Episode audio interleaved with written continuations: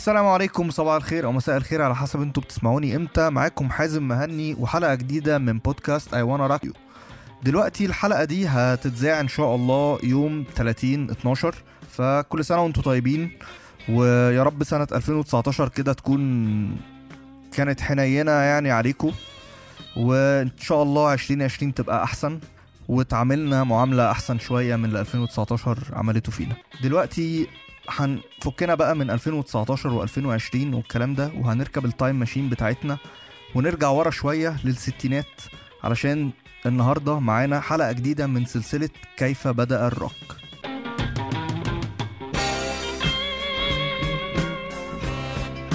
زي ما قلنا في أول حلقة لينا إن في الخمسينات أمريكا صدرت لإنجلترا موسيقى ال rock and roll لكن بنهايتها كان في منتج تاني مهم قوي وصل انجلترا كان هو الحافز اللي أنتج فرق الغزو الإنجليزي اللي اتكلمنا عليها وهو موسيقى البلوز. أوائل الستينات في انجلترا كانت فترة كئيبة وفيها رتابة عامة وفي الموسيقى بالتحديد لأن الفترة دي الموسيقى اللي بتحددها كانت موسيقى الجاز وال gospel اللي كان بقالها فترة كبيرة قوي موجودة والشباب ما كانوش قادرين ي relate وا ليها قوي. فعشان كده وصول البلوز اللي كان كل اللي بيلعبوه تقريبا من السود اللي بيعانوا في المجتمع الأمريكاني كانت طفرة على ودن الشباب الإنجليزي.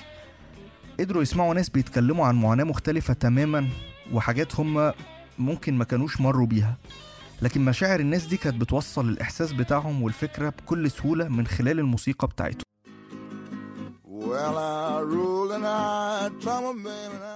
الناس اللي كانت بتسمع الكلام ده في الأول ما كانوش كتير.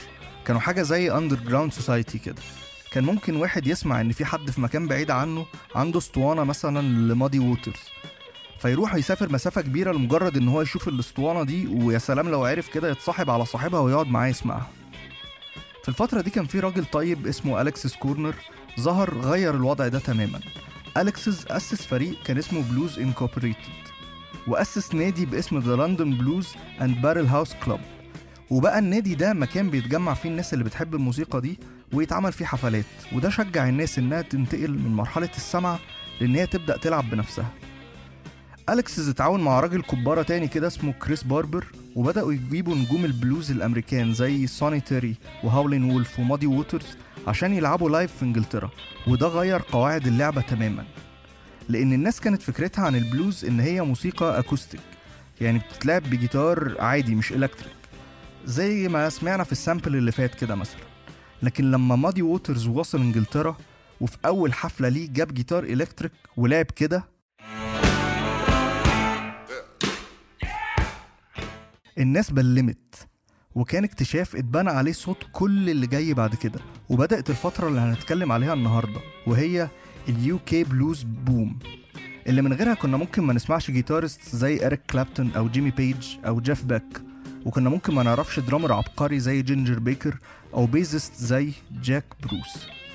في بداية الموجة دي كان في فريق بيكافح عشان يعدي مرحلة ال underground وهم The Yardbirds مع إن كان عندهم كل حاجة تخليهم يوصلوا. وكان معاهم واحد من أحسن ال guitarists وهو إيريك كلابتون اللي اتكلمنا عنه الحلقة اللي فاتت ولو ما سمعتهاش اجري اسمعها وتعالى تاني على طول. كلابتون كان ثروة لاي فريق يلعب معاه لدرجة إن الناس كانت بتروح الحفلات مخصوص عشان تتفرج عليه بيلعب أكتر ما هم عايزين يتفرجوا على ال band نفسه. لكن للأسف الدنيا ما مشيتش مع The Yardbirds غير لما اضطروا إن هم يضيفوا شوية عناصر بوب للموسيقى بتاعتهم. حاجة كده في سكة The Beatles و The Animals وده كان شيء مرفوض تماما بالنسبة لكلابتون اللي ساب ال band في نفس اليوم اللي نزلت فيه أغنيتهم For Your Love اللي نجحت ونقلتهم لل mainstream لكن هو كان خلاص قفش ومشي ساب ال band.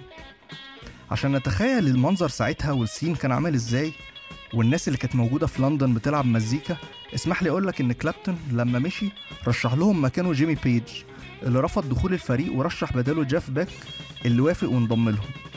لو أنت مش متخيل حجم الموقف هقولك. حسب تصنيف مجلة Rolling Stones إريك كلابتون تاني أحسن guitarist في التاريخ وجيمي بيج التالت وجيف باك الخامس. في الآخر جيمي بيج انضم لل band ك bassist بعدين guitarist جنب جيف باك. وده عمل طبعا مشاكل لأن وجود حد بحجم جيمي بيج أخد مساحة من جيف باك. والمشاكل دي للأسف نهايتها كان إن جيف باك ساب لهم ال band.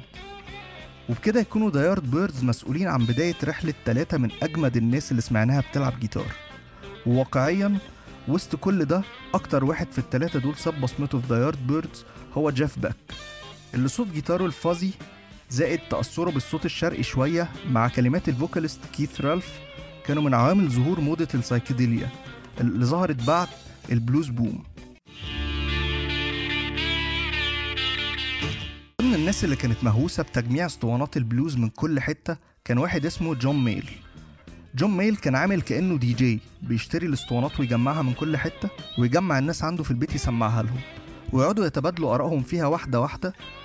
بعد كده قرر إن هو يتجه للموسيقى ويسيب اللي وراه واللي قدامه وعمل band سماه John Mayall and the Bluesbreakers جون ميل كان راجل band leader صح ومدير من الدرجة الأولى. ما بيتهاونش في صوت واتجاه الفريق بتاعه وما بيفاصلش.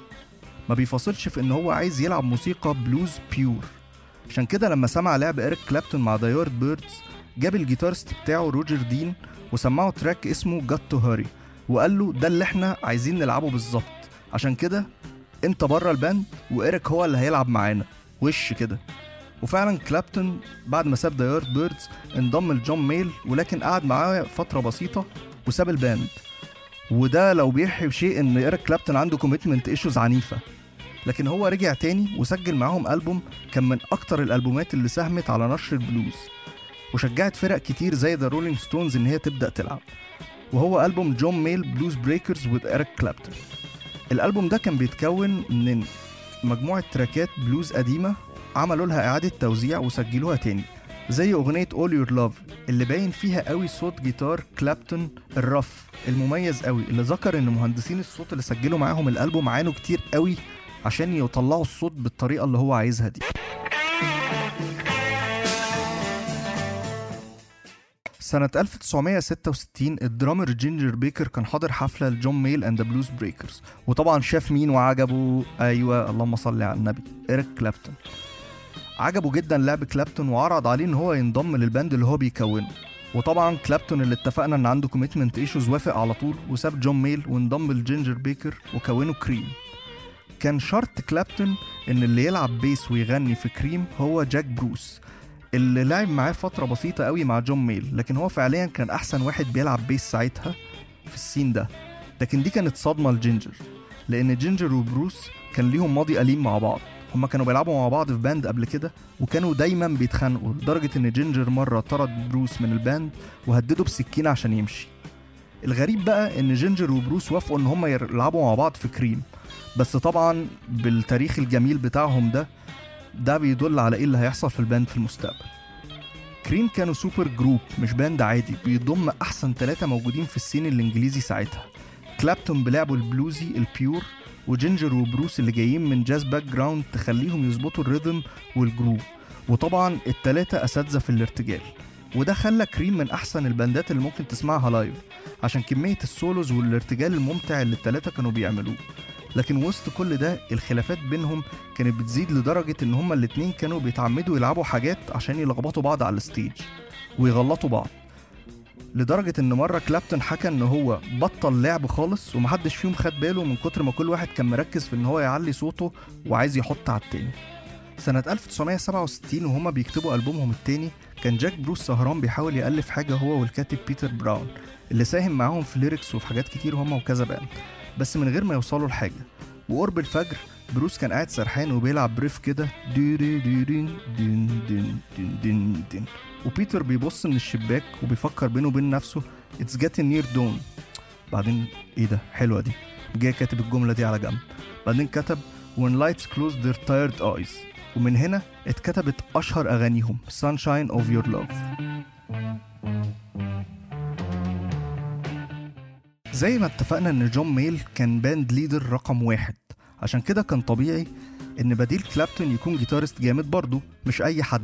وده تمثل في بيتر جرين. في عيد ميلاد بيتر جرين جون ميل اداله هدية وهي ساعة تسجيل في استوديو. دخل معاه الاستوديو ال drummer ميك فليوود وال bassist جون ماكفي واللي كانوا بيلعبوا معاه في ال band. وسجلوا track كده وهو سماه على اسمهم فليوود ماك. وكانوا أول اختيار لبيتر جرين لما قرر إن هو يسيب جون ميل ويعمل band وسمى ال band بنفس الاسم. فليوود ماك من الفرق القليلة اللي كملت بعد ما ال UK blues دي ما خلصت. لكن بدون بيتر جرين اللي اضطر يسيب ال band بسبب سوء حالته النفسية. وال band كمل لكن واحدة واحدة صوتهم بدأ يتغير كده خصوصا بعد ما نقلوا مكانهم لأمريكا. آخر الستينات كان نهاية ال UK blues boom وكان بداية اتجاه الناس لل psychedelia وال progressive rock وفرق تانية كتير قوي بنوا على المرحلة دي وطوروا ووصلوا لإن إحنا بقى في عندنا حاجة اسمها hard rock وحاجة اسمها heavy metal لكن دي قصة تانية هنبقى نحكيها في وقت تاني. يا رب الحلقة دي تكون عجبتكم. كالعادة زي كل مرة طبعا لو عجبتكم share في كل حتة. اعملوا لنا follow على ال page بتاعتنا على فيسبوك I wanna rock online show. اعملوا subscribe واشوفكم الحلقة الجاية. And don't stop rocking.